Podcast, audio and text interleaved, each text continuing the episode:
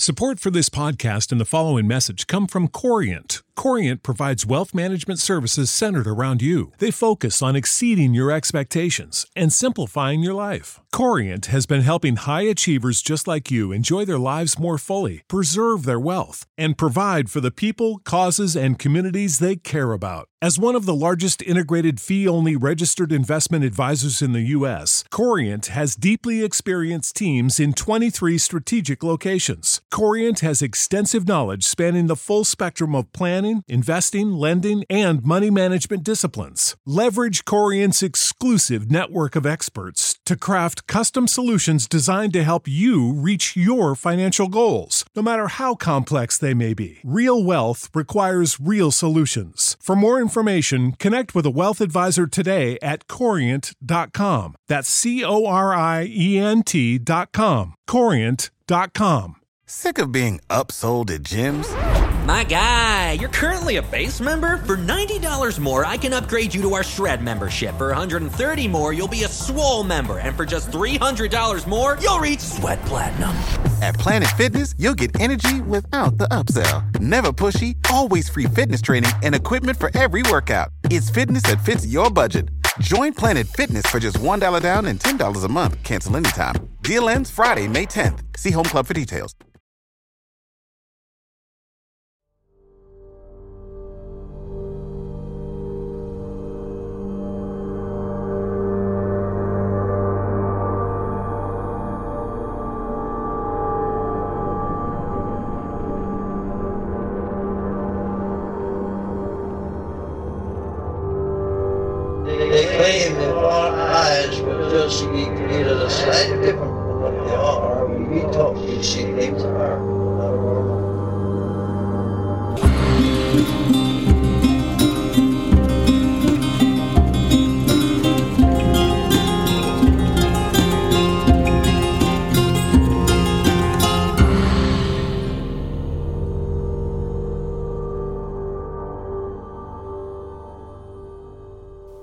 Strange Familiars, everybody. How are you doing, Allison? I'm okay. It's good to hear. I'm glad you're okay. it would be bad if you weren't okay, because you know why? You should have picked up on it. We live we- in the same house. Well, yeah. There's a. Oh, this is a leading. This yeah, is oh, okay. is- This, was a, this was a yes end thing. I, and- I yeah, I can't do that. I ruined it. I'm sorry. because Albatwitch Day is coming up on Saturday. Oh yeah, I wouldn't want to miss that. Exactly. Hey, everybody. Albatwitch Day is coming up on Saturday. You may have heard a few seconds ago. It's in Columbia, Pennsylvania, at the Columbia Riverfront. I believe the building is called Columbia Crossing. oh, that's the one you looked up because we couldn't remember the name of it. I didn't even look it up. I just remembered it. oh, But if you find Columbia and you find the riverfront, you can see the bridge from the Columbia Riverfront. It's I not, promise you, you will not miss it. yeah, it's not hard to find. One of my favorite days of the year, Albatwitch Day. Great collection of people. I love meeting listeners. I love talking to everybody that comes out. It's going to be a chilly one, so bundle up. But we'll be there. I'll have books. I will have t shirts, including the new Strange Familiars glow in the dark t shirts. We have them in hand. I will have art prints and more. John from Riverbend Comics will be there. He's going to be setting up, selling some paranormal type comics. And you're giving a talk, right? I am giving a talk. It's going to be my Toad Road talk. I was going to do something on the Witch Cloud, but it kind of covers a lot of the same ideas. And The location is a lot closer to Toad Roads. yeah, I think so. Years and years ago, like way, way back, like maybe the second or third Albatwitch Day, I did my Toad Road talk before. But there's so much new stuff I've added since then. So they requested that I do the Toad Road talk since it's local, and I'm happy to do it. It's honestly, it's probably my favorite talk of mine to give. So I'll be giving the Toad Road talk. We'll be hanging out all day, selling books, selling T-shirts, selling Strange Familiars stickers and patches, and more. Everybody knows what an albatwitch is, right? I think if they listen to Strange Familiars, maybe, you know, probably Albatwitch are our local little person, as they call them, our little hairy Littlefoot. Let's call it a Littlefoot. Okay. It's like a little Bigfoot. It's a hair covered thing, maybe uh, three to four feet tall, glowing eyes, supposed to live in the woods along the Susquehanna in York and Lancaster County. It's sort of um, spiritual home is Chickies Rock, I guess, but uh, Which is right up the road from Yeah, which is- Columbia, right? Yep. but a lot of sightings in York County, especially lately. I think we have more sightings in York County in recent years than they've had in Lancaster County. So he's crossed the bridge.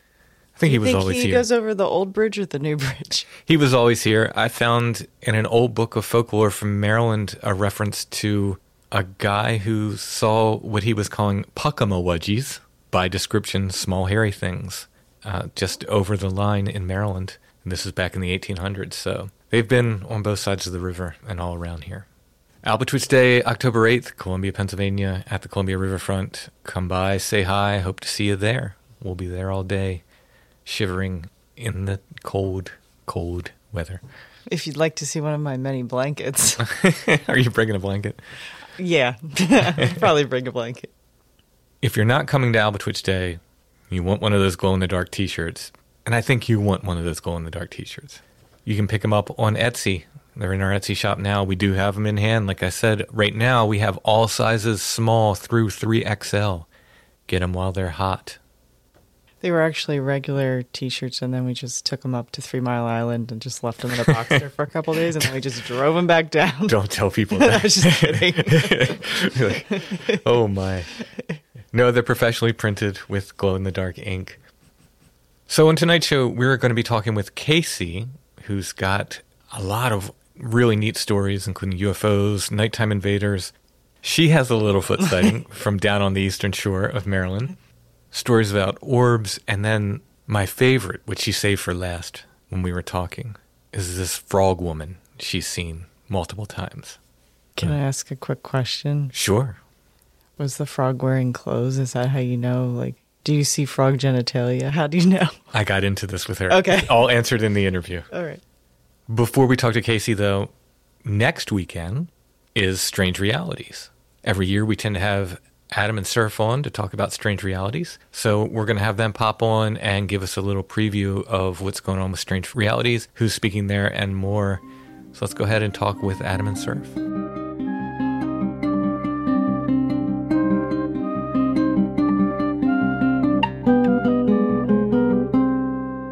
Adam and Sir Fiel, Conspiranormal. How are you doing tonight, guys?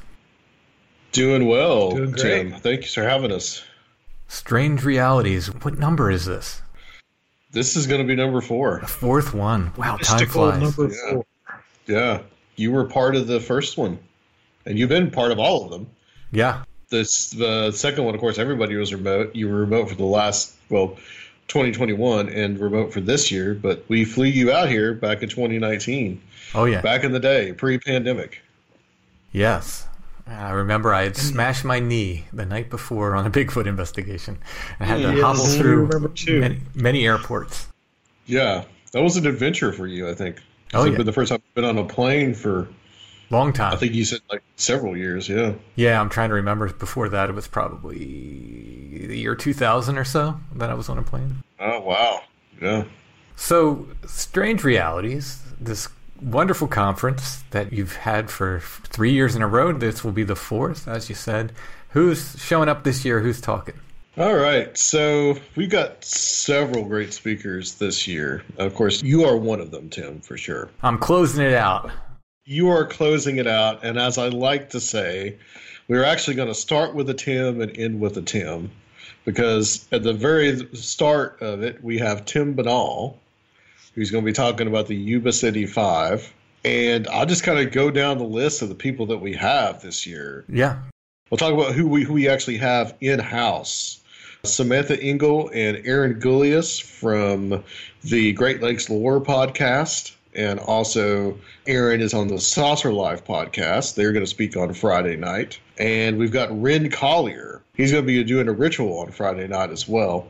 And also on Friday night, this is on October 14th, by the way, we have, and this is all in house, we have a film that is going to be shown by Chris Ernst that is about you know him and I know him, Seriah Azkath of Where Did the Road Go? And it's a world premiere of this film. Yes. And, And Chris I will be there talking about it, and Seriah will be coming in remote to uh, talk about what it was like to be the subject. Right. It's about Seriah, but it's a, about where did the road go and like kind of the paranormal stuff it leans heavily on that aspect of it. Saturday the 15th, we got a, like a full roster of people coming to the conference and being and speaking. Starting off at the, in the morning, Delaney Bowers, who is a folklorist from Kentucky, and she's going to be talking about some. It's like a treasure hunting type of thing. Yeah, she's doing manifestation. Like this, yeah, she's doing like this ritualistic uh, study and preparation for her presentation, uh, where she's going to be kind of going on a treasure hunting psychic quest, and she's going to be documenting that and detailing it. And she's uh, deep into some of this treasure hunting legends and lore right now, so that's going to be pretty wild. She's on the Strange Familiars Discord. She was talking a little bit about it on there. Awesome. Awesome. Good. And following her is Chris Ernst, who's going to be speaking, and he is going to be talking kind of like a a follow up to his presentation last year, which is kind of about these uh, Indian holy men traditions. That's what he's going to be talking about. And after lunch on Saturday, we have two workshops. We have one by Kiki Dombrowski and one by Michael Michael Hughes. And Kiki is going to be doing kind of like a hands on like a DIY uh, crafting for divination tools and simple kind of magic that you can uh, do just using some uh, basic craft materials. So that'll be really cool and participatory. Then Michael Hughes is going to be doing a tarot workshop. Uh, we really wanted to do something different this year and, and have some workshops and uh, a film and uh, Ren doing like a ritual and and really trying to switch it up to do something different besides just a usual presentation. So we're really looking forward to those workshops. It'll be a nice opportunity for people to uh, work together, meet each other, hang out, and do something fun. And after that, we've got Steve Berg. He's going to be talking about some of the uh, weirdness that is going on in his native Nebraska. A true which, pioneer in I know, ne- Nebraska Fortean studies. I mean, when you think of weirdness in Forteana, do you think of Nebraska? Steve Berg is going to change that for you. Heck yeah. And we've got Recluse from the Farm Podcast going to be following him. He's going to have an interesting presentation, as kind of like about uh, some highways and roads and Indian mounds and all kinds of interesting stuff. After dinner on Saturday night, uh, we've got in succession Nathan Isaac from Pennyroyal. We've got Adam Gorightly going to be speaking, and John Tinney, who is going to finish us up with a choose your own or make your own conspiracy theory adventure thing. It's a powerful lineup. Yeah, so another another cool uh, participatory, fun, different kind of presentation to end the night. So that uh, Saturday will be really really active. And on Sunday, uh, we've got kind of a nice low key day. With a, we start off with a couple of speakers, one of which is sitting right next to me right now, Sir Fiel, is going to be speaking. Uh, debut at Strange Realities. I got to have my chance last year. He gets his this year. And Olaf Phillips is going to be the last kind of like live speaker, in house speaker. Then after that, we've got a set of four remote speakers with Melody Blackthorne, who's going to be talking about some ideas she has about the Bell Witch, which of course is here in Tennessee. David Metcalf and Micah Hanks, and of course yourself, Timothy Renner. All right. So what's that? Three full days. Yeah, yeah, yeah, pretty much. Yeah. So where can people find it? Where can they get tickets? Where do they tune in if they're remote? Where do they go if they're local? You can find tickets at strangerealitiesconference.com. It's $70 to come here to Nashville and get into our venue that we've had for the last few years, which is called SIR Nashville, which stands for Studio Instrument Rentals. They do just that, but they have also uh, sound stages and internet access for us to stream this thing remotely. So they can go there. Our $30 for the online stream. And we do have a special for people that if they are in the Nashville area, Middle Tennessee, or just Tennessee, if you want to come out for a day, you can pay $30 for just the day rate. That's also something people can do. But for the online stream, we're going to have like a private Facebook group that you guys can get in. When you buy your ticket, You'll get a link to that. You'll need to answer a couple of questions that you bought your ticket, and we will let you in the group. Did I hear you say there's going to be a non Facebook option as well? Yeah, we'll have a non Facebook option for people that don't want to use Facebook. Because I know of at least one Strange Familiars listener. He just keeps saying every year, I wish it wasn't on Facebook. It's good that there will be options as well, and they can just contact you regarding that. Absolutely. Yeah, yeah. Sounds good. Give the website one more time. StrangeRealitiesConference.com. Thanks so much. Thanks for putting on this event. Thanks for asking me back. All right, we'll see everybody October 14th to the 16th at Strange Realities. Thank you, Thanks, Tim.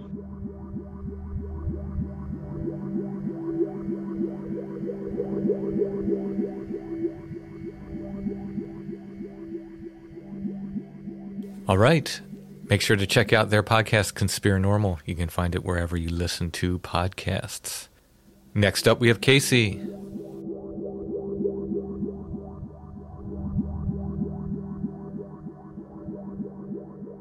We're talking with Casey, who's got some stories to share with us. How are you doing tonight, Casey? I'm doing okay, doing great. Thanks for coming on Strange Familiars. So your email said that you, I guess you found some stuff in Alex's story from the Uwaris episodes that I did. you found familiar. It took me a bat, and you know, in my email, I told you I really sat with it for a minute because even as he was kind of going through it, that whole spider web of, of stuff, and as he's talking, um, it just started. All of these things started coming back, and not that I forgot them necessarily, but it was definitely a, a wow moment for me. So Mhm. the biggest thing being, you know, as I think it was in the second part, he relayed the green egg shaped glowing craft. Yeah. And that completely like took my breath away. You know, I travel a lot for work, so I was driving and I had to stop. I'm like, get out of here. So, because I can't tell you how many times, you know, I tried to Google it and figure out. So we live on the eastern shore of Maryland, and quite literally about maybe a mile and a half down the road is the regional airport. And so we're used to hearing and seeing things in the skies and can pretty much just wipe it away if I do see something strange. You know, it's an airplane or whatever it is. And we have an old farmhouse and actually quite a bit as I was, I wrote to you, you know, this morning and I was thinking about everything. All of my really intense or formative experiences have happened at this house or within a three to five mile radius of this house. So, talking about Alex's experience in that green craft, I could have sworn it was just there. It was hanging out on the horizon.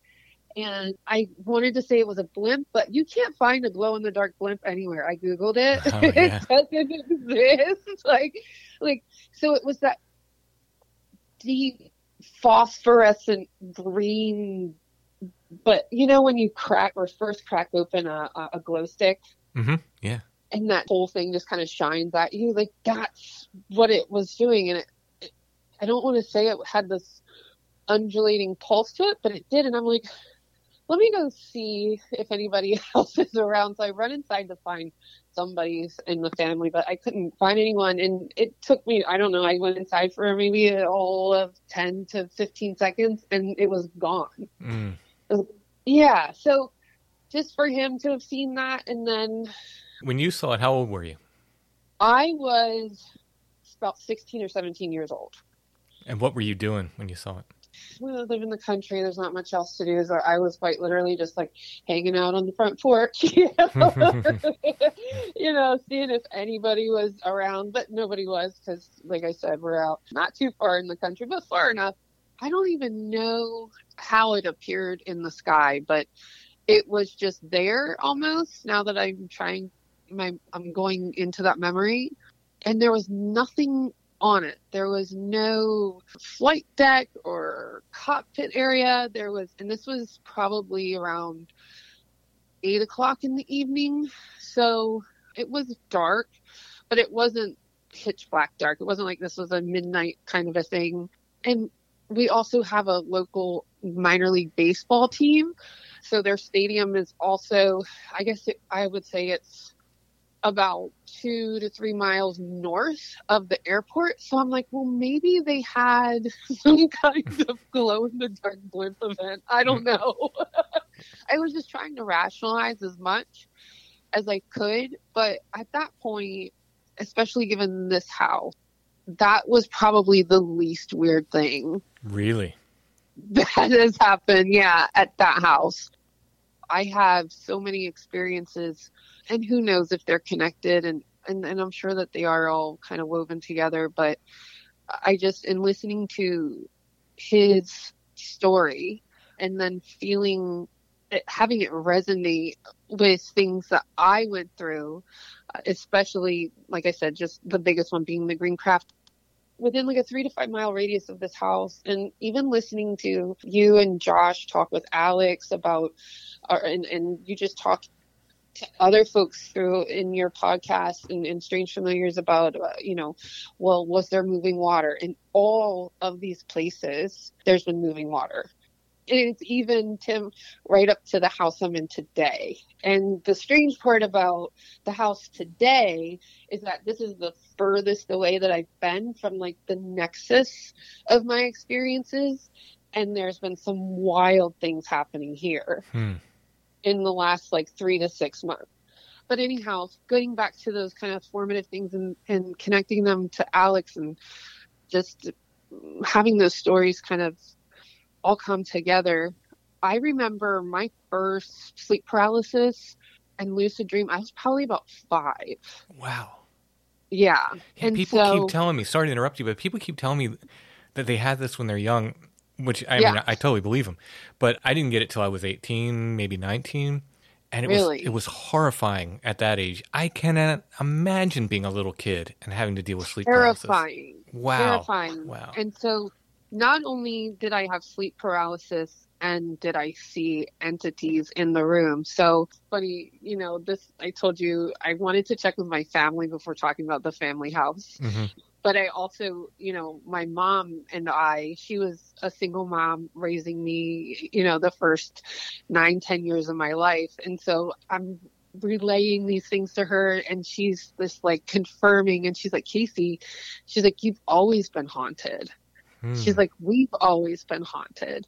She's like, I remember your great grandmother walking down the hall and going into your room to quiet you when you were crying because you woke up from a nap. She's like, and she had been dead for 12 years. wow. So, you know, and it happened at that house. So that house, my grandmother's house that we were living in when I had my very first sleep paralysis, uh, is about two miles away from the family house where a, a lot of those other experience, the most formative experiences happened. So it kind of hit me today how who knows? Maybe maybe the family house was drawing us all in. We were eventually getting there. I don't know but all of this happened um, so close together. But yeah at five i remember seeing entities in the room and those were gray.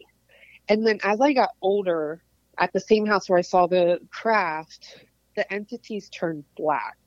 Just absolutely terrifying. So i wasn't scared of them when i was younger i was scared that i couldn't move Mhm. but I wasn't scared of what was in the room per se. And then I've always been able to come out of my body. And it feels wild. I feel like I sound crazy when I talk about those astral projections. I now have a word for it, you know? So I remember even as a child, if I wasn't in a sleep paralysis episode where, you know, I couldn't move, but I could see everything happening in the room, I distinctly remember coming like out of my body and seeing myself sleeping and being able to like move down the hall before I would be like zapped back Wow. into my body. Yeah. Ultimately, the furthest I could go when I was young, I made it to like the front yard Hmm. of my grandmother's house. I could stand in the street and see my neighbor's house across the street, and then, you know, I'd be zapped back. So I've always had that ability, and I still have that. I think I just had the last, like, almost, I don't know, three weeks ago was my last one. Wow. So Can you do it at Um, will? so I've tried that where I would, you know, try to center myself and, and when I fall into sleep, I will know. So not that I can necessarily like push myself out willingly very well, but I will know when it's going to happen.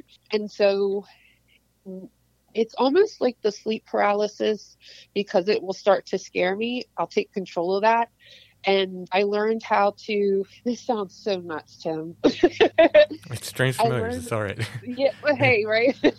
I learned how to effectively, like, I guess my astral self will sit up in my body and then I'll roll out.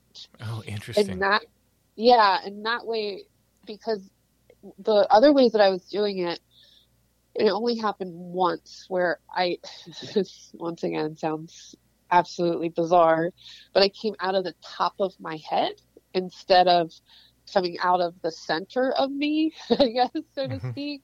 And that scared the living hell out of me because it, it also went with like this boom. Like it felt like I exploded and it sounded like I exploded out of my head. So I was only able to get out of it that one way. And so, of course, in trying to figure out what the hell was going on with me, I realized like this was a thing and you could practice and like make yourself, you know, sit up or, or, you know, all of these different types of process and procedures, I guess, when mm-hmm. it comes to that. So, what did these gray yeah. entities look like? Are we talking gray aliens or are you talking just they were gray? When I was younger, these gray entities, uh, I wouldn't say alien, they were kind of formless. Like I couldn't distinctly see any facial features, but I could see the head and neck and shoulders. I could see just a gray being there. Mm-hmm. And then at, uh, another time that I saw them, it was like they were formless again, I guess humanoid in shape they kind of were like beckoning me to come out and through the door in this weird kind of swirly vortex of a portal kind of a deal. Wow. Yeah, but you know, is that my dream world mixing with whatever? I don't know. I just right, I just yeah. know that those things kind of they happen for me, and they they've always happened for me. It's always been something that. And they turn. You said they turn black later yeah, so you know, moving into the family house, right? Mm-hmm. I'll just say it that way. In moving to the family house, and so when I say the family house, it's uh, myself, my mom, my stepdad, and my two brothers. It was initially just a two-story farmhouse, and of course, you know, what did we want to do? We wanted to renovate. and it kicked off all kinds of crazy things. So effectively, once we were essentially done building, myself and my youngest brother had the third story. And so my room was towards the back of the house and his was towards the front. That was and continues to be the most terrified I've ever been in the sleep paralysis, in the lucid dreaming. So I learned how to roll out of my body so that it didn't feel as scary. But at the family house, I was yanked out of my body mm. every time. It wasn't anything nice. So those entities there, I remember.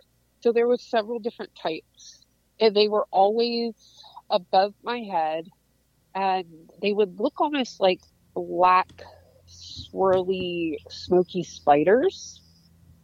And they would be small, and there would be numerous of them. I would say, you know, up to like five or seven of them. And they would grow.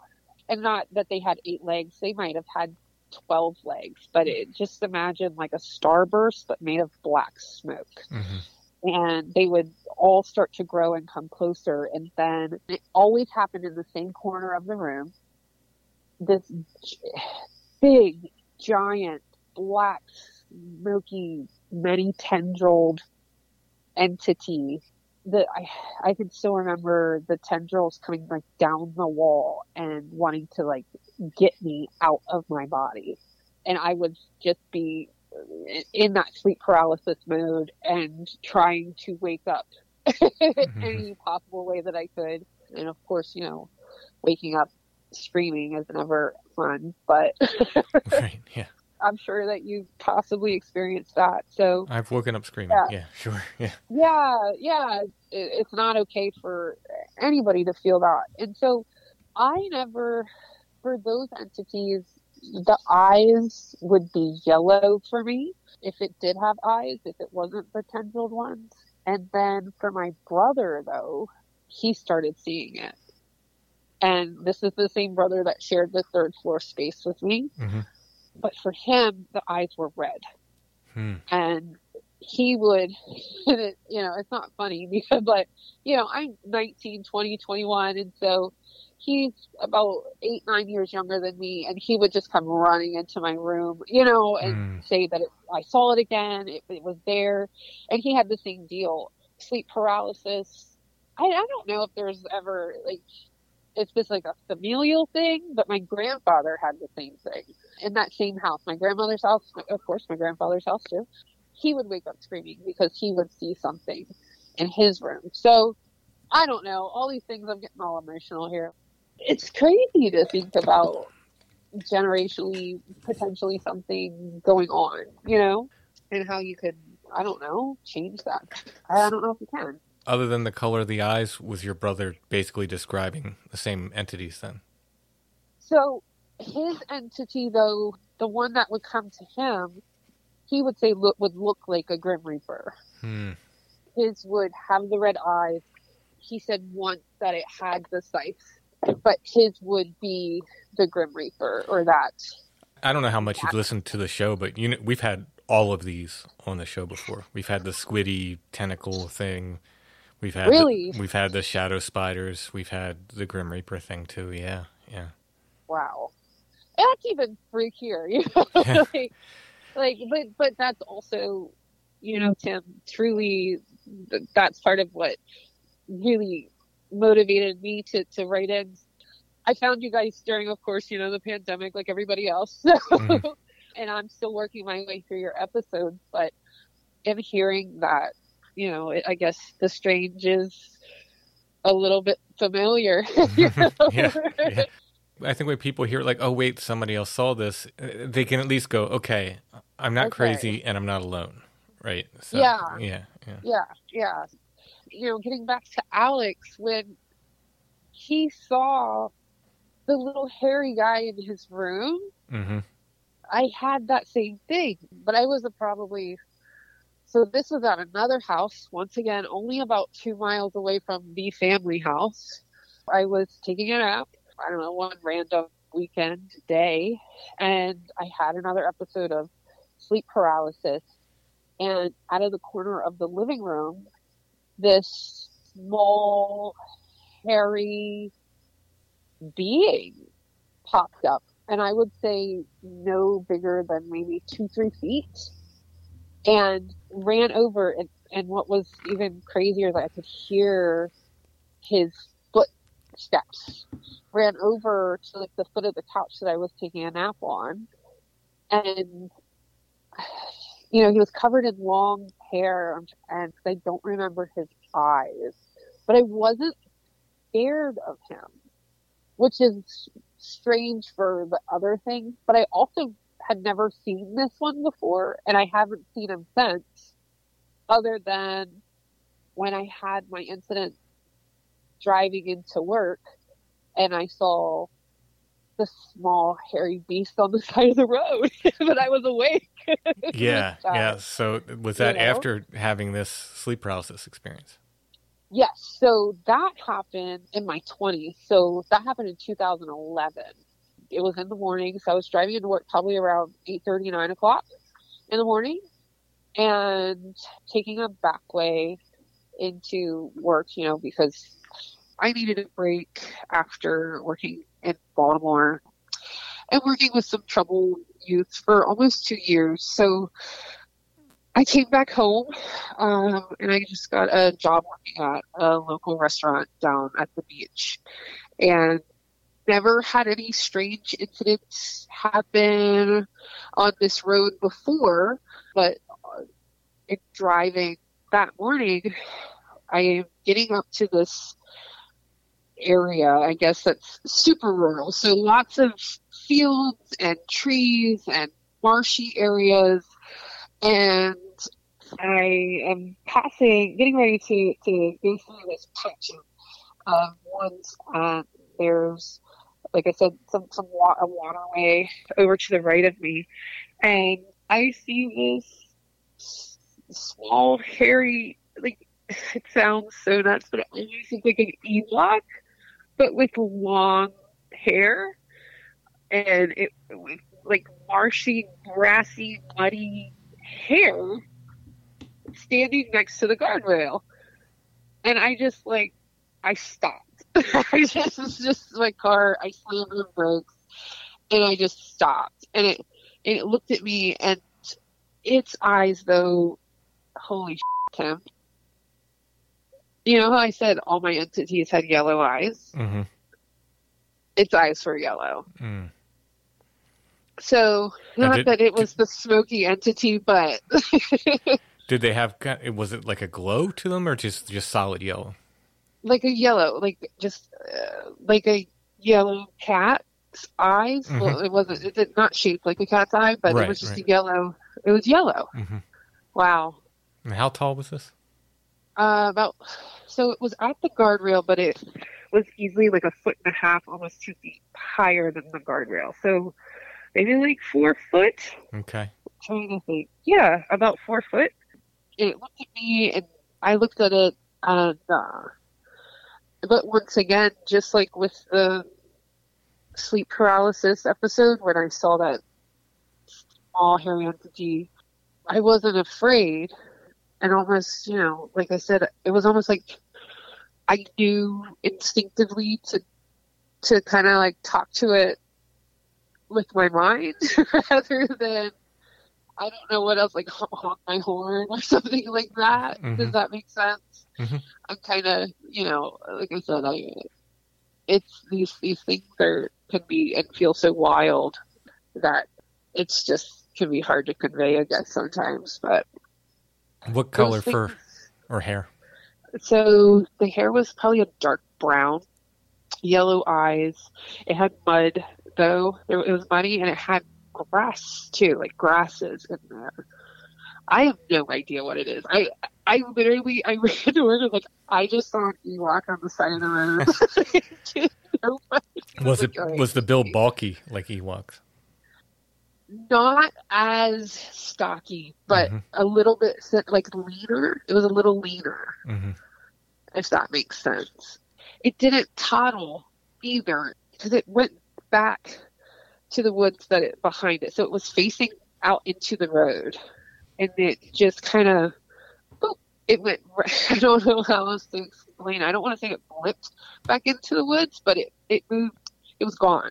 Like So it, it, moved quickly. it okay, but it it walked or it almost feels like it took a step back, but I feel like it was forward as well. I don't know how else to describe this weird transition that it did. It just went right back into the woods. people? I, I- I mean, people go ahead. describe the way these things move as like just weird, like they're Yes. like they're not touching the ground in a way, like they're they're they're wa- walking like an inch above the ground or something, you know, imperceptibly. Like it was gliding back into the woods. hmm Yeah. It- and I just, how do you, you know, I'm thinking, okay, you know, maybe a raccoon was, I don't know, you know, you try, just like I thought this green phosphorescent thing in the sky was a blimp, you know, Right. like you try to really um, make sense of it. I guess some things you just can't Did you see its face? so I remember its eyes and its face was just as dark and muddy. And it wasn't as if there was any lightness coming through or if there was like less fur or not. Mhm. It was just dark. And it didn't have like that weird like goofy Ewok. you know? Right, right, right. kind of like a cuddly thing to it. I just remember that. I mean, it lasted 20 seconds, which Mhm. is long enough. Oh yeah. yeah. Um, you know what I mean? oh yeah. I couldn't believe it. I just could not believe it. Yeah, I guess I guess so. And sorry, I'm the hairy things are like they're my favorite. Bigfoot, all these Oh, yeah, all these hairy no. creatures. So I ask a million questions. Did you happen to see its hands? No, I don't remember its hands. And- and honestly, so I like- was easily go ahead. Honestly, when you say like I saw its eyes and like you know not to put words in your mouth, but it sounds like you were kind of focused on on the eyes. That happens a lot where people will see these things and they'll just focus in on one detail, like the mouth or the eyes or the hands or something. So it's not unusual that you're saying like, well, I remember the eyes. You know, Yeah, that's, that's not it- unusual. it- I wish you know, in the haze of it, of it all, that you know, I could have like clocked all that wonderful stuff. You know what I mean? Mhm. I just, but it was just wild to me that I wasn't afraid of it. Like yeah. that should have been. Well, I guess you know, I guess if you're in a car, maybe you're not going to be too afraid because there's some distance there.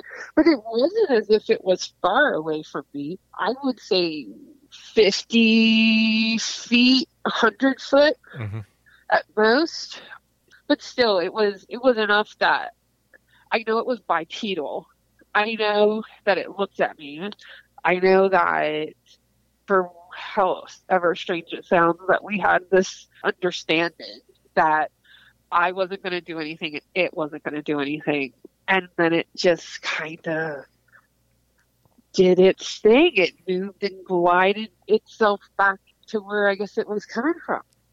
So it was just There woods wild. Near, woods nearby. Yes, so it was like it was coming out of the woods. hmm Yeah. And that woods also has like a little creek. So that's where that guardrail was. It was effectively like an embankment. There was a little creek that kind of runs under that or around that um, that road area. Those are my only two hairy things. That's okay. But- I like all the stuff, but, but- you know, I do like the hairy monsters. The family house. So I would say that that incident where I saw this creature on the side of the road, that probably happened only about maybe about eight to ten miles away from the family house. So, you know, that's I guess the furthest one is that we had that waking moment. You know, I keep kind of referring back to this nexus of stuff. Mhm. So much stuff has happened. So even when we first moved into the house, before we started any renovation, I had just turned 11. And I remember the house when you came up, um, we had our two rooms. My parents' room was next to me with my brothers. You know, they were younger at that point, so they were still in need of them kind of looking over them and after them after they were while they were sleeping, Mhm. and um, and then my room. And so I remember I would just be there in in bed, and my bed would shake violently, violently, as if it was trying to throw me out. Wow. Yeah, and so of course I would run and go right next door, uh, and you know let my mom know. There were so many things that happened there, even in that same room. So we've always have we're, we're animal lovers. Uh, even right now, you know, I'm walking around my three cats that are wondering what I'm doing, you know, and why I'm not paying attention to them. And they're like, "Excuse me, why are you outside without me?" But we had a cat. And so I was laying down in my bed one day, you know, doing whatever teenagers do, you know. And so I was trying to get myself to sleep, and I felt an animal, my cat, I thought, jump up on the bed. So I kind of I turned myself over, and I'm frozen, and watching the imprints of cat's paws coming toward me with no cat. Hmm.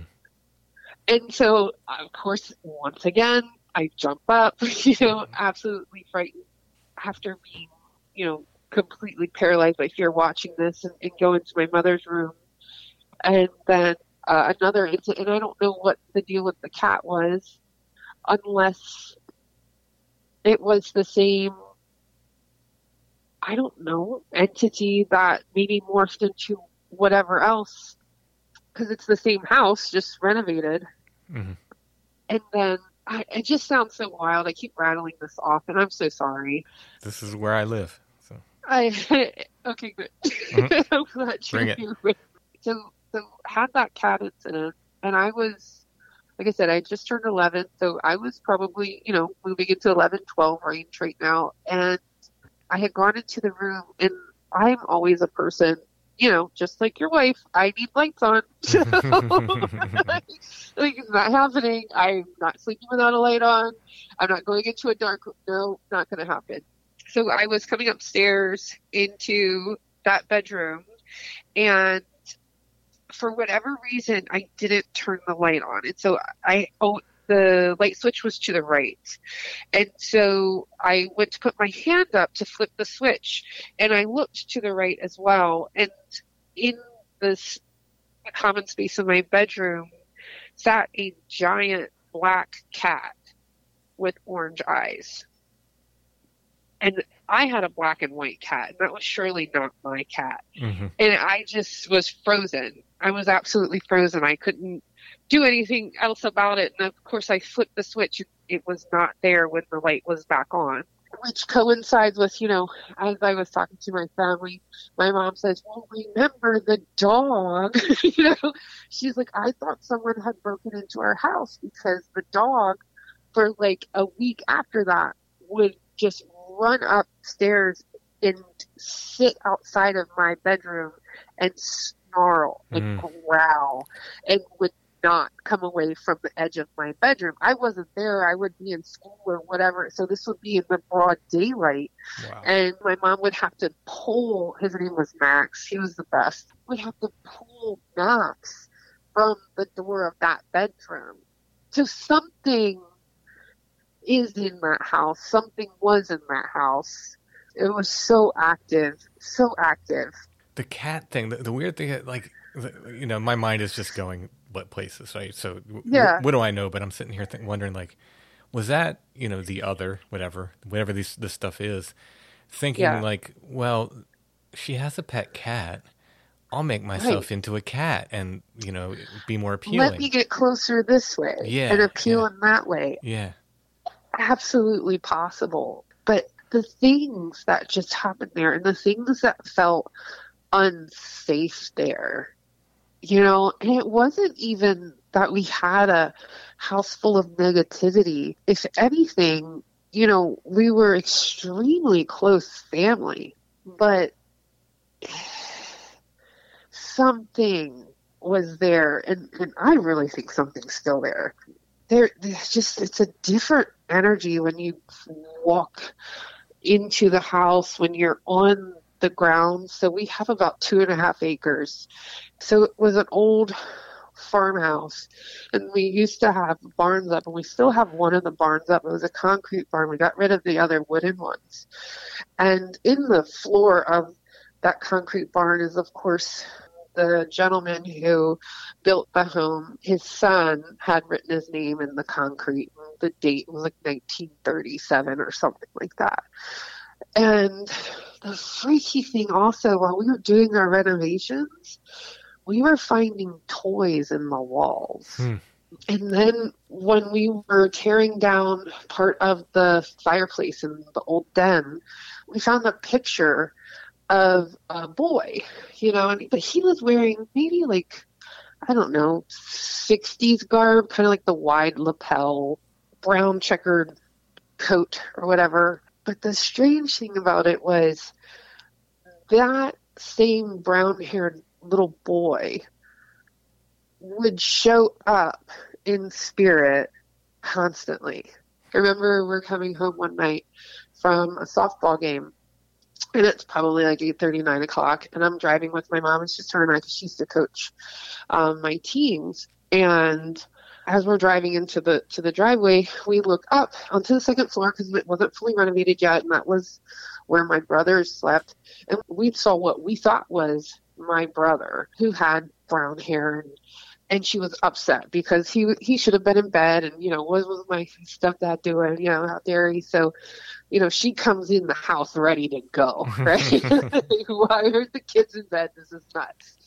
And we walk in and everyone's asleep in the living room on the first floor no one was awake whatsoever and so that was just a moment where she was like there's no way there's no way that was your brother staring out the window. I said, that, he's not. He's right there. And so that was like one of the biggest memories I have of, of that particular spirit.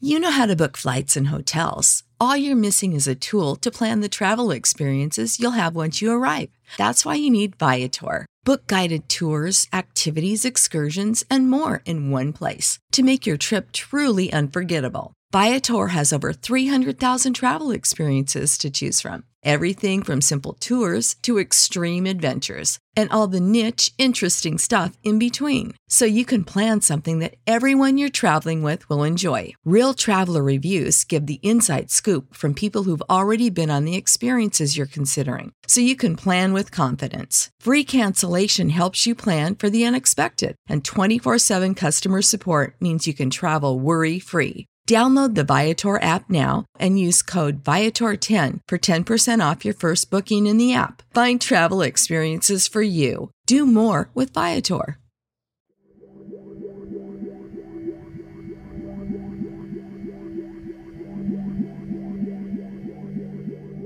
That was like the biggest, I guess, human spirit here was this.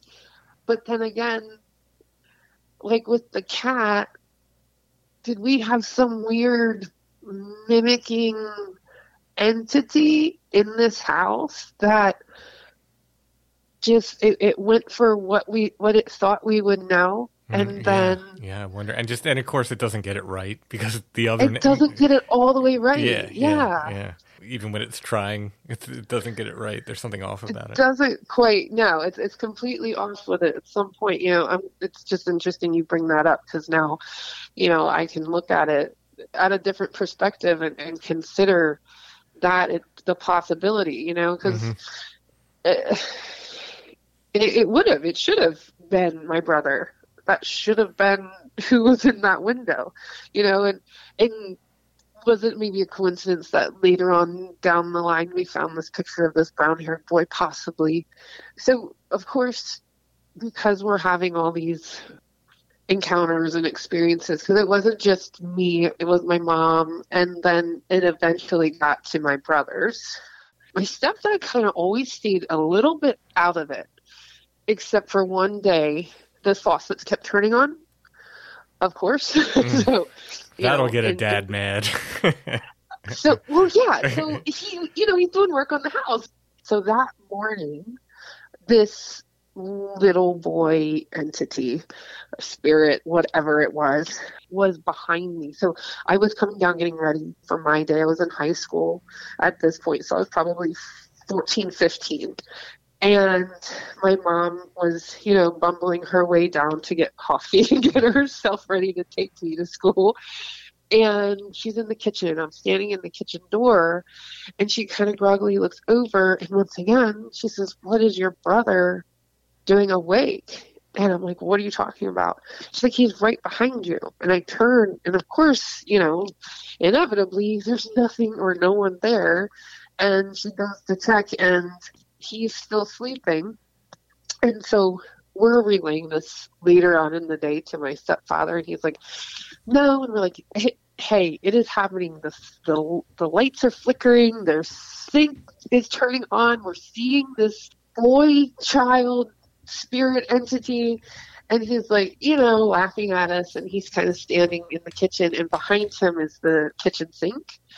And when I tell you that thing turned on full tilt, all the whole neck of it went all the way up, and it just started spurting water out. And he looks at us and we're like, "We told you, man!" Like, wow.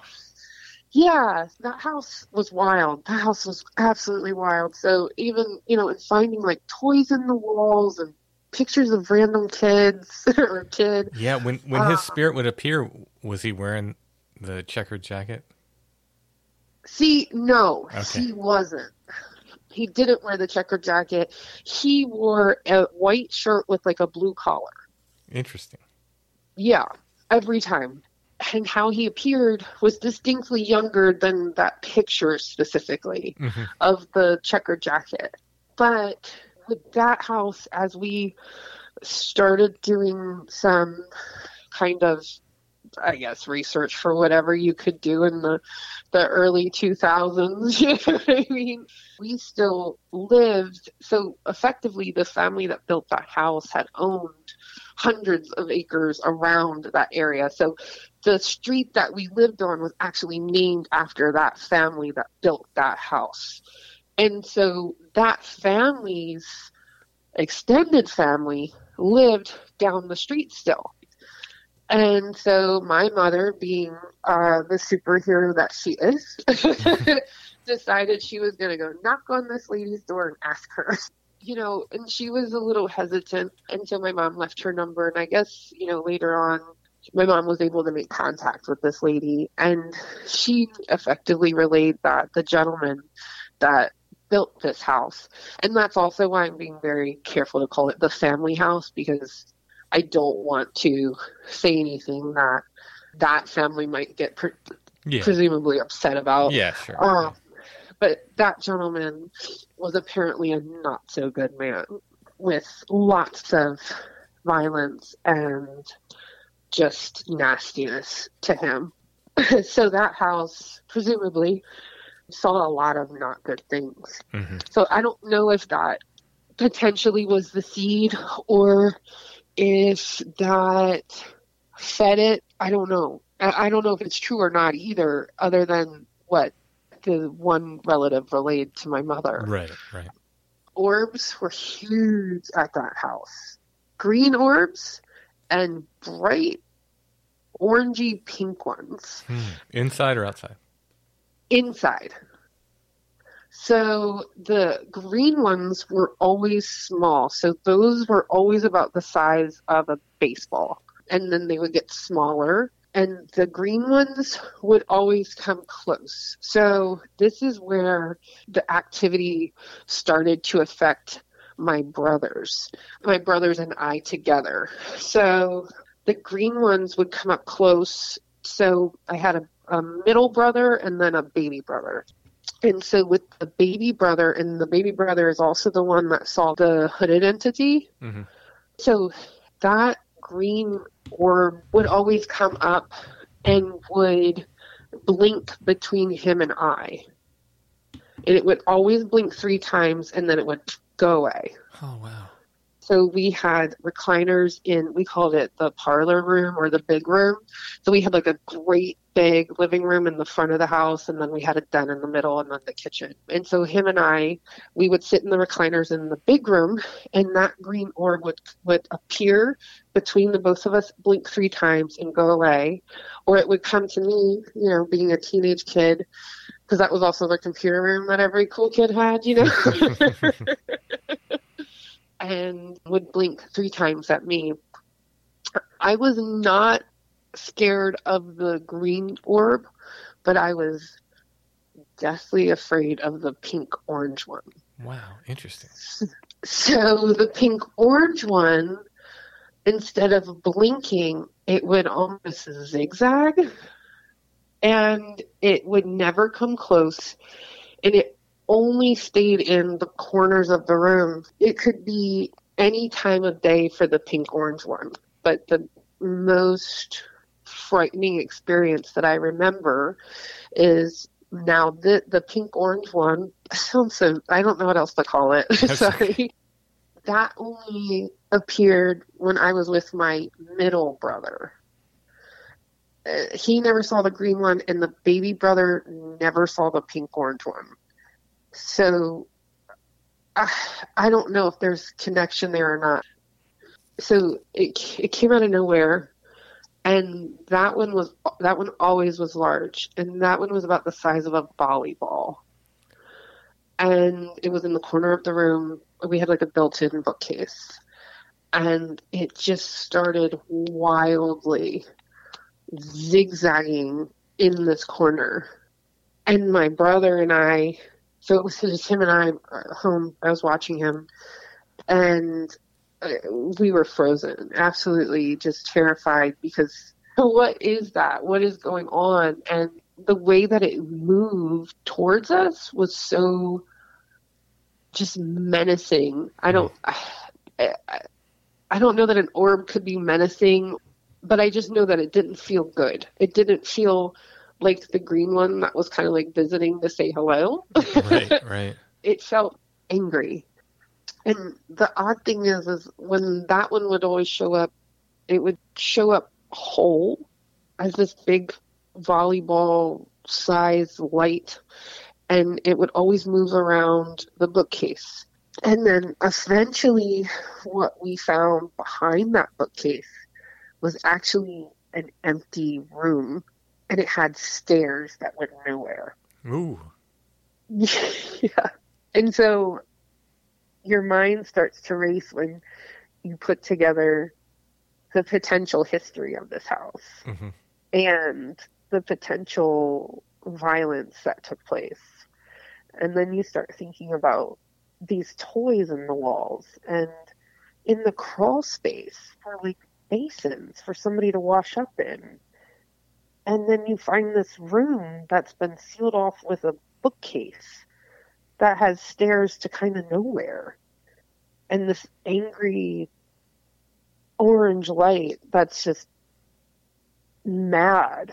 I don't know, man. I don't know what happened at this house. I just know that it's almost like it collects whatever it is that is there, or Yeah, maybe it like- wants to collect. I don't know. Why do you wall off a, a room, right? Can't like everybody can use a little more space, right? Right? yeah, like- a little square footage is always nice. Yeah, so- but why do you wall off? Like that's a weird thing to do, right? Like, It's odd. Yeah. It's odd, but they it, this house was so weird. It was, and it's still a strange house. Like you know, whatever possessed. And my stepfather built this house, so he just started building and building and building. We were only supposed to have uh, a little bit of a bigger addition for a, a bedroom and a bigger bathroom, and he decided to go up and up, and to the point where he ended up building a tower at the top of the house. For like what? You know what I mean? Like that's kind of awesome. like- you know. I've always I've always had a dream of having like a, a tower with my art table at Absolutely. the top. Just, Yeah. just have my art room up up at the top of the tower. Well, listen, you could have. So you know what? That was kind of like his thing too. He's like, well, you know, I could play my guitar up there, man. You know?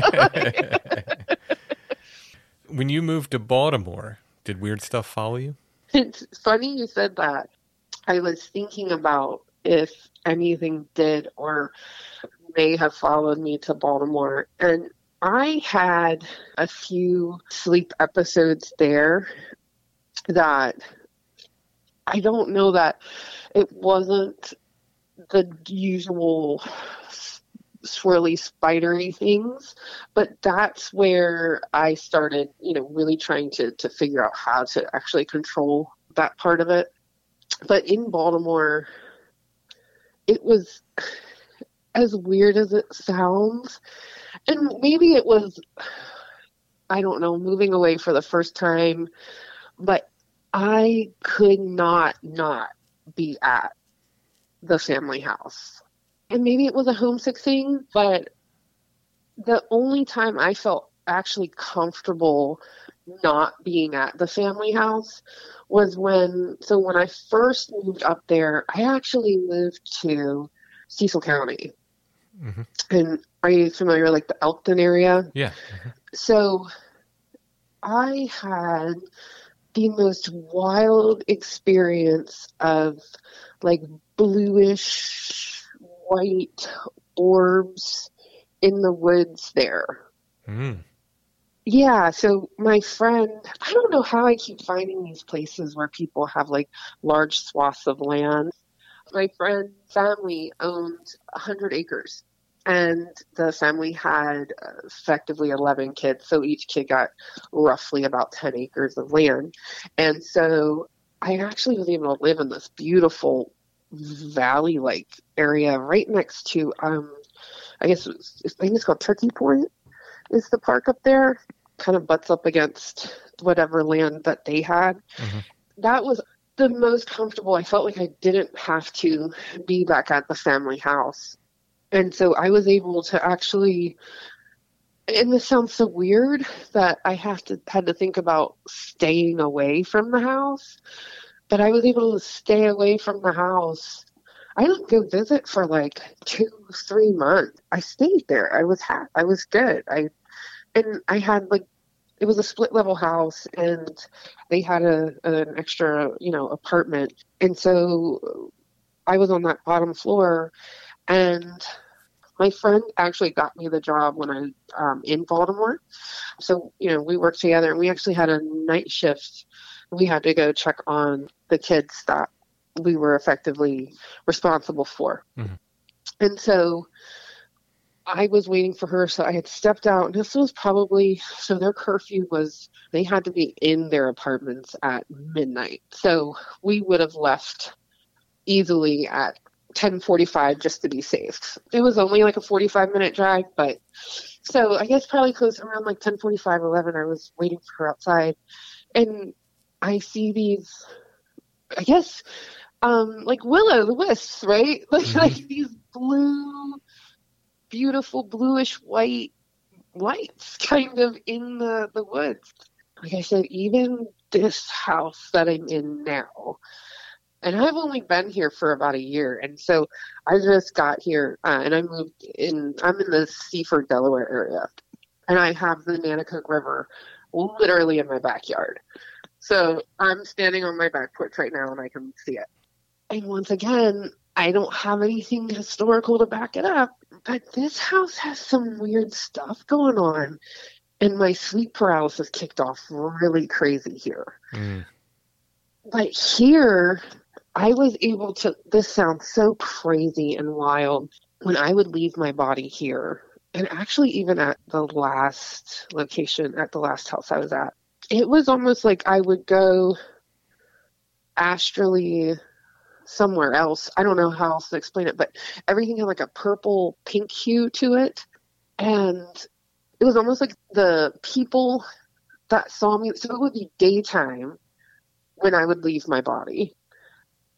And everything was purpley pink. And the people that saw me there in that space, so strange. I don't know how else to explain it. Like, they knew I wasn't supposed to be there. Hmm. It's the weirdest thing. So, the history of this house. So, last fall, last October, so effectively like right when we got here, I was, for whatever reason, you know, I'm up like almost every other night around three o'clock in the morning. Like, wake up. Uh, so I'm up and I'm trying to get myself to fall asleep. And of course, what better way to fall asleep than to turn the TV on and watch, you know, whatever show. Mhm. So I'm watching TV and I don't know, I'm watching some kind of something and and I hear it screaming. And I'm like, is that the show? And I and of course like I'm listening and I hear it louder and louder. Well, long story short, my neighbor's house is burning down. Oh wow, jeez. And yeah, so I my brain turns off. I don't even know what I was thinking. So instead of, you know, being a rational individual and going out my door to help them, I just jump out my bedroom window because my bedroom window is closer to their house. First floor. First floor, thank Okay. God. Okay. First floor, all one story. Eh. So I jump out the window because that makes, yeah, it's totally helpful, right? like no shoes, no nothing, man. Just go out the window. And so there's also this patch of woods between us, and I have no shoes on, and Ah. I, whatever, like I'm going through it. And so, God bless them. It was terrifying. The neighbor and I ran into the house to get the grandfather out, Oh, and wow. then the mom and So dad wait, were. you ran into a burning house without shoes on. I surely did. Yeah. I, I, I- anything goes down, I want you around. That's all right. yeah, I got you. so like you don't know how you're ever going to react in anything like that. Sure, yeah. You- like, until it happens, you don't know. Yeah. until you know what I mean. And the, the fact that like my crazy brain was like, "Well, this is happening. Let's do this." So, wow. um, so it's freezing. They're all in, you know, completely disheveled and watching their house that they've had for decades. I mean, this guy built his house like 1972 Mhm. and it's burning to the ground. And they have animals, so we get the grandfather out. We find the dog and the guinea pig. I still have the guinea pig. Really? That's great. like still have the guinea pig.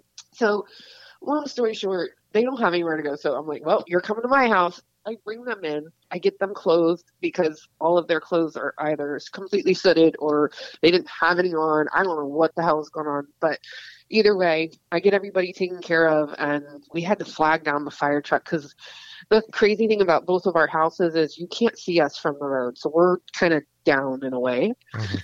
After I got them settled and watered and whatever they needed to kind of process out what the hell just happened because I'm still adrenal adrenalized, you know, from everything Sure, yeah. they were with me for a little bit until we were able to get them settled into a hotel. But they tell me, they turned to me, and I had never met these people before. They just said, you know, is this house haunted? And I was like, why? You know, because when you're in the backyard at this house, something will throw stones at you. Huh. Something. You'll have pebbles just be thrown. And I'm like, of course, once again, trying to rationalize this.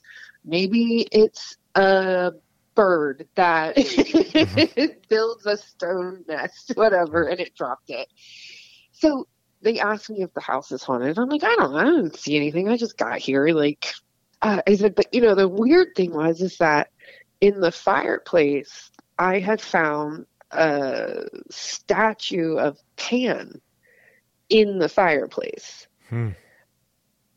Right. And like I didn't think that Pan was anything fire related, but I did know that I needed to be careful of that.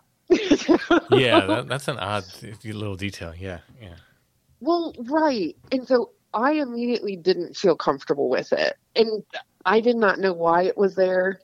I didn't understand because it was hanging from the flute of the fireplace. Mm. Yeah. That's a weird So- place. Like, so could you see it, or did you have to like get into the fireplace to actually see I it? had to get into it. So Yeah, that's a weird. Yeah, that's weird. it's weird, right? And Mhm. so I actually might have even potentially kicked off something. So I think I had all of that energy of them coming in. And then they tell me that apparently the lady that built this house was murdered in the backyard. Hmm. She was killed. And I'm going, there's no possible way. like, but then I relayed to them about finding the pan in the fireplace. So apparently, the lady, she was an elderly woman by the time that this happened, and she had a caregiver that would come and help her around the house, do chores, run errands for her. And this caregiver had gotten into some trouble, but was effectively trying to get himself together. And so the older woman effectively invited him to come and like do yard work here. So gave him a little cash here and there just to try to help him get on his feet. And apparently the son one day, unbeknownst to his mother, who was the original caregiver, um, came with a few friends. And by a few, I mean, uh, this is, of course, being relayed to me by people who just went through an extremely traumatic event and lured this elderly woman outside. He was talking to her about what how he kind of wanted to cut the shrubbery and how you know let's because like I said the dock and the river is right in the backyard, and I guess he lured her down there and shot her. Oh my goodness.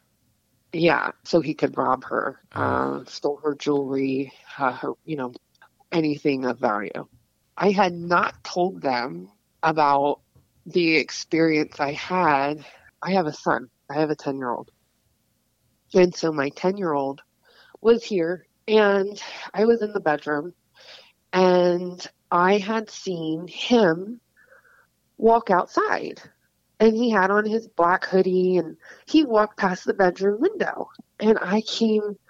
Now, the rule is periods because we have the river because you just you're 10 you know? Mhm, mhm. if you're going outside you need to let me know Right. and so I had come out of my bedroom to come get him and to let him know about it. And he was still sitting in the living room. Hmm.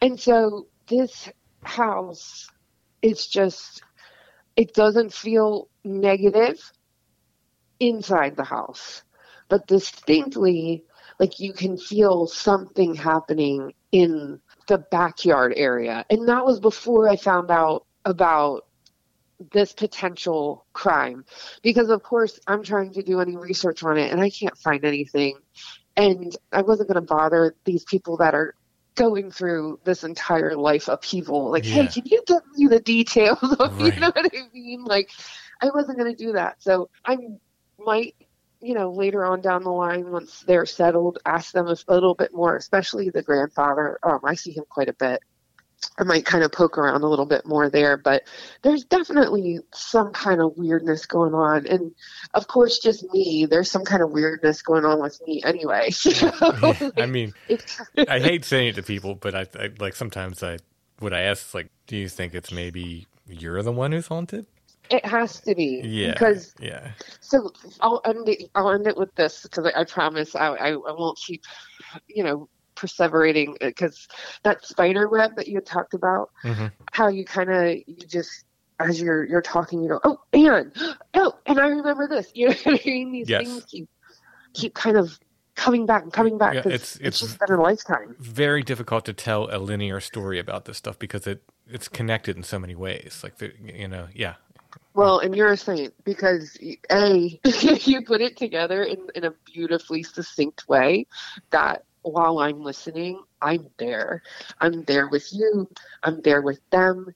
I Oh. can see what they're talking about. So, so thank you for taking something that can be so circumspect, that something that can be so ineffable, and putting words to it for people. Oh, so goodness. I, I appreciate that. Thanks so much. That means a lot. Thank you. Yeah. No, it well, it means a lot what you do. So here with my sleep paralysis, um, I've been able to come out of my body a little bit, but mainly I've been visited three times by this one entity. And I've never seen her before, and I haven't seen her since. I haven't seen her probably for about two months now. And, and it's so weird. And it's so. I don't even. I'm just going to go out and say, I'm just putting it. Hey, as I've said a bunch of crazy stuff already, so let me just put it out there. I have been visited by this frog woman. I know. No, no, no, no, no, no. I'm no. I'm very interested. No, I, I'm I'm pausing because I'm I'm taking every detail in. Go ahead. Okay. And uh, it is the weirdest thing I've ever seen. This is the first time within sleep paralysis where something feels so distinctly like real. She's there. I know she is. I feel insane when I see her. Um, like I said, about two months ago was the last time I saw her, and she was boom. She was at the foot of my bed, and the foot of my bed faces the river. I don't know if she's connected to the river, but the first time I saw her, and I say frog woman because her hair ha- is muddied, um, but she's got like a human enough face, and she's at the foot of my bed, but her arms and legs are elongated like a frog like and she's got webbed fingers. It's like this weird half human amphibious being. And i had mentioned this to a family member and they said oh what did they call her? She's fae. They said, "Is that La La La Garuna La Garuna?" Which is like a fae, half woman, half frog lady. Mm-hmm. And of course, my brain's like, I don't know. I have no idea. But she's shown up three times now, always at the foot of my bed. The first time, she stood very still, and she was, I mean, right there at the foot of my bed, but kind of in the middle of the room. And then the other two times, she's at the foot of the bed, and then she almost dissipates. She moves to um, the other side of the room very quickly, as if there's like a way for her to get in and out there. Like that's the only way for her to get in and out. I don't know how to explain it other than that. I don't know. And I've done I, I'm trying to figure out what this is. Is this Fae? Is this native? Any kind of folklore? Because they of course there's lots of folklore around the frog and water and you know, depending upon whatever tribe affiliation it may be and, and their myths and their, their their stories. But you know i'm just starting to kind of poke around there. But that's been the wildest i just i don't know. So you know maybe it is Fascinating. me. Maybe it is me that's haunted. Maybe it's me that is open enough and maybe i'm walking around in all these areas and i'm charging something you know and, and maybe i'm opening these weird little doors Yeah, that, I mean, chicken and egg. You know what I mean? Maybe maybe you're drawn to these areas that have stuff happening without knowing it. You know, without realizing Yeah. it consciously. Maybe you're a key. You know, to unlock something. I, yeah, I don't know. You never want to put yourself as anything you know oh, well here i am look what I, Right? you know what I yeah, mean? and that's what I Like, always say. I always I always say it's not. No one has magic powers, right? I, No. I always make that clear. But just like drawing or music or something, some it comes easier to some people. I think, and I think that's what happens. I think just some people can access it easier than others. It's not that anybody has special abilities or anything like that. yeah So, is she wearing clothes? This frog woman? Yeah. I could hear the smile in that question. I know that I wrote in, in my uh, I don't know what number book it was in my book. Don't look behind you. I was called by a woman. Uh, It was after midnight one night. This woman called my phone and said, uh, she says, "You write about Toad Road?" I'm like, "Yeah." And she started telling me stories, and she's telling me various stories of it. And she's but she gets to the end of her her stories and says, "You know, the thing you had to really be worried about." Was the frog or the toad man? She says, "But the toad man." I'm like, "What?" And she's and Yeah. she- she's like, "Yeah, the toad man lived down there in the creek. It was an actual toad man." And I was like, "Whoa!" And now, like, when I was writing my first book, my friend told me something his father saw, and I put it down as like a Bigfoot thing because I didn't know what else to put it down as. But the way he Yeah. described it, he said it was like squatting in the road, and his father saw this thing, and he said his father would never be clear. He was like, it was just, he's like, I can't tell you what it was. I don't know what it was. You know, it was a, it was humanoid, but beyond that, he's like, it was just, it shouldn't have been there, kind of thing. It shouldn't have been there. And that's like when I first saw her, I could not wrap my brain around what it was about her at first. Like, I knew she was not fully human. I don't know if she had clothes on or n- I just remember seeing, you know, how a, a toad or a frog's belly would be lighter. hmm So it, you know, my brain wants to say, oh, it's, it was kind of like a white T-shirt, but it might have very easily just been the the whiteness of the belly. But she's human sized. It's not. You know what I mean? Mm-hmm. Like, Yeah. and she was so dis. She has been so distinctly there. Whether there is in this other realm that I'm glimpsing for a moment. Once again, she didn't scare me. And so then I was like, well, maybe that was that La Garuna or whatever, that Fae. I think that's like a Brian Froud piece there. But, you know, something helps us at this house. So things will apport constantly. We'll ask for it if we lose it, and it will just be laying on one of our tables. Isn't that amazing? Like, that's such an Yeah. amazing thing. Like it's, It's a, it's phenomenal. yeah, yeah. It's phenomenal. Like it, it- and, and it's it's helpful and so it's this weird dichotomy of whatever negativity might be happening out in that yard area inside this house space there's this helpfulness to it.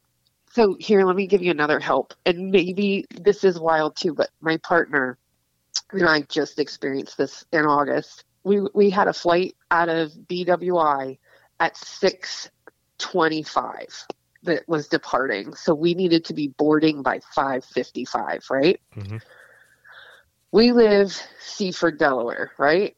We missed our alarm and woke up at four o'clock in the morning. Wow. tim wait. We didn't leave here until roughly 4.30 4.40 in the morning we had to get the dog walked. We had to get the cat fed. We had to get everything. We had to get the luggage in the car. We had to get dressed. We were freaking out. How were we going to make it leaving seaford at 4.30 4.40 in the morning and making it to baltimore parking the car getting into the airport getting to our plane and boarding right? How is this going to happen?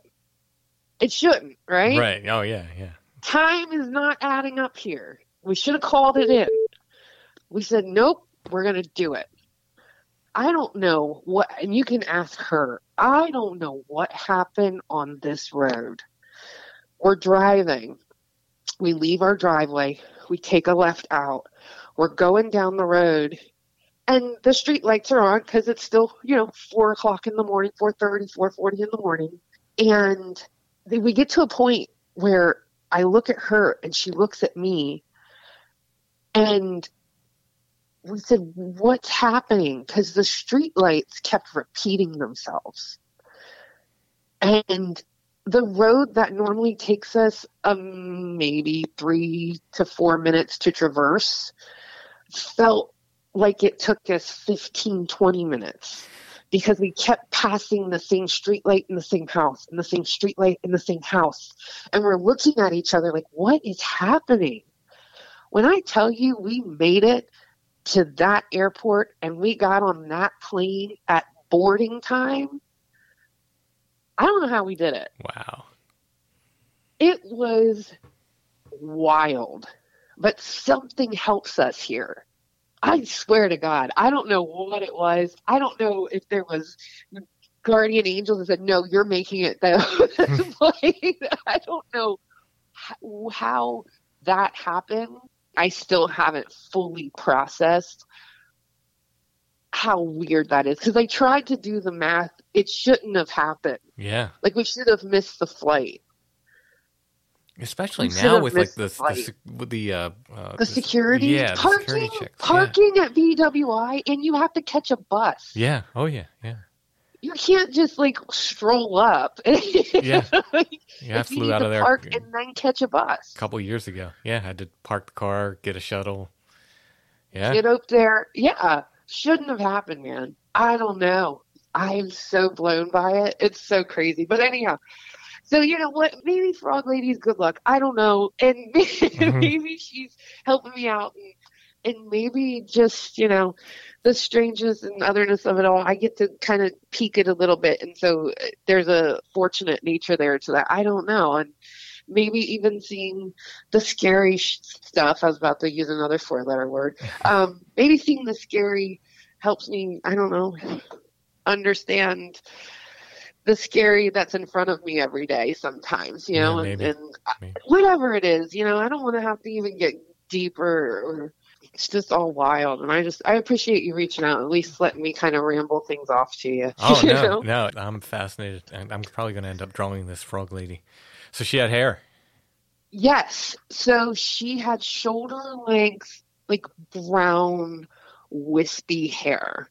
Um, but imagine in those wisps, there was like just, it was almost as if she took the mud and ran it down like a few strands of hair. hmm Does that make sense? Yeah, yeah. And and how do you Um, do? Is, does she just have like feminine features? How do you know it's a woman? she she felt very she felt feminine in Mhm. her energy and her face was more human. It, it was shaped more human, but she did have like the wider mouth. And I don't know why I just call her she. It was a lady. I mean, that's valid. You saw it, you experienced it. I mean, It's I, wild, you know. And like I said, I I looked up like frog woman entity, and I, you know, they have like um I think it's Hecate or Hecate, the Egyptian frog goddess, but she had a frog face in a woman's body, and this was the opposite. This was like a woman's face with like a frog's body, but she was standing up.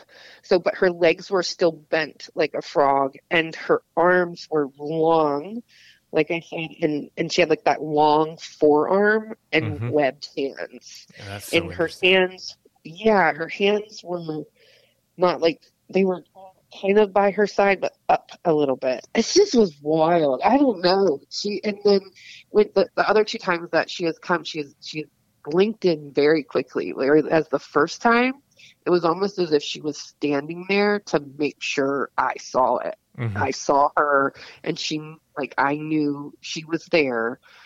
And then she was gone. She she didn't move like she did the other two times. The other two times she was at the foot of the bed again, and but she moved. It was just I don't know why she's moving. it's, it's hard. It's hard not to connect it to the river, right? Well, Like- it's hard not to. Yeah, yeah. What's the name of the river again? It's the Nanticoke. Okay, like the native tribe. Same spelling. Correct. Correct. Yeah, Yes. I'm, I'm gonna do a little research and see what I can find. Yeah, Because would because be- after the the woman told me about the Toadman story, which I thought like like maybe this is a little too much, right? Then I was doing some research and I found an article from I think it was like 1909 or something from about uh, you know two miles away, basically from from where she's saying up the river, Yeah. where people had talked about what they called a fish man walking out of the river. And I was Get like, out. how different is a toad man from a fish man? You know what I mean? From a fish man. Yeah. Um, I would love to know if you if you find something out. Let me know. one more time, like just to go back to one more thing you said, because I, I just can't leave it. The pebbles that get thrown at you every time you're in the backyard, or is it just random? Um, it's randomly. It's not every time, but in our yard we have a garage, and then there's a lean-to in the back where I guess they would keep wood for the fireplace or Mm-hmm. whatever else. Um, and it always comes from back there. So it, they get thrown from almost like over the garage, and it's hit the cars a few times. Did you ever pick one up? One of the pebbles, yeah. Yeah. I actually, I'm I'm holding one in my hand right now. Were they warm to the touch when you picked them up?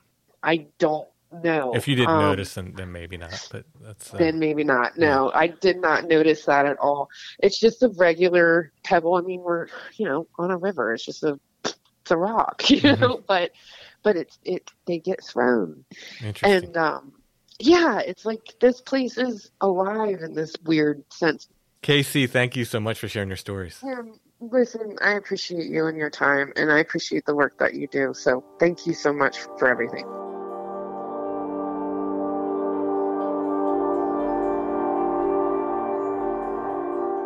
I want to thank our patrons. Thank you, patrons. We could not do Strange Familiars without you. You help us make the show. Without our patrons, we could not make Strange Familiars. If you like the content we make and you'd like to get more, you can become a patron as well at Patreon. Patreon.com slash Strange Familiars. Our patrons get two full extra episodes of Strange Familiars every month. We've already done one for October, our first on site show in a long time. Chad and I went out to Cador State Park.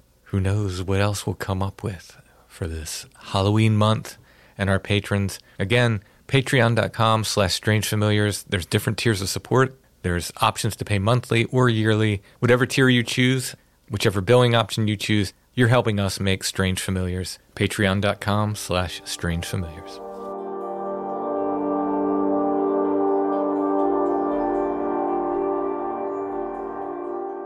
Are you fascinated by UFOs, the occult, strange history, and more?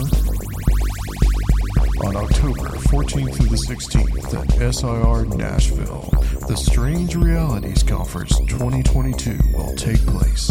Three days of exploring the mysteries of the supernatural, history, UFOs, the occult, and much, much more.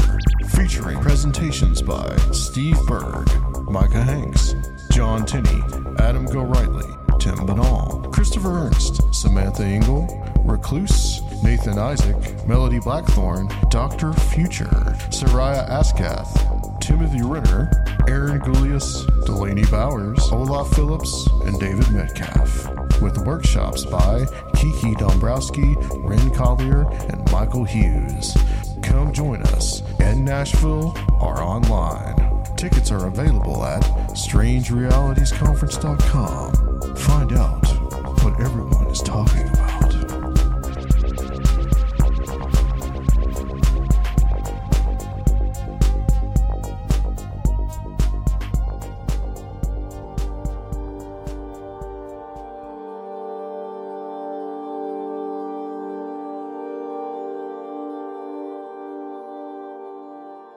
Continuing our Halloween themed curiosities, I have here yet another stereo view, Allison. Mhm. Now, I'm not sure it's specifically Halloween, but it is a masquerade party. Oh, the kids are dressed up like adults. The Children's Masquerade. You know what this reminds me of?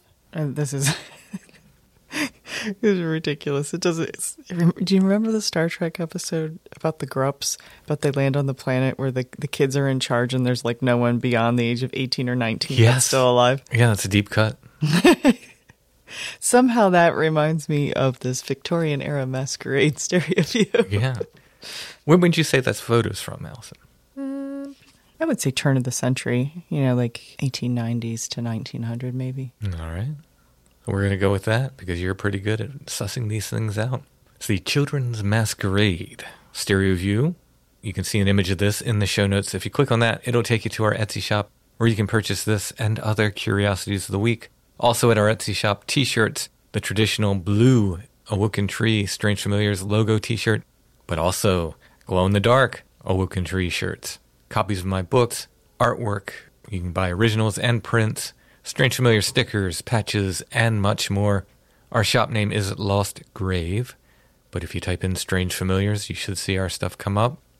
While you're on Etsy, Chad's shop is Ruck Rabbit Outdoors, and our friends at Karmic Garden have all kinds of neat, wonderfully smelling things. So check them out as well. Well, I have to go prepare for Albatwitch Day. All right, it's gonna take a couple more days apparently. I think so. A reminder one more time Albatwitch Day is this Saturday, October 8th in Columbia, Pennsylvania at the Columbia Riverfront. If you can make it out, we'd love to see you. Thanks for listening, everybody. We'll be back soon with more Strange Familiars.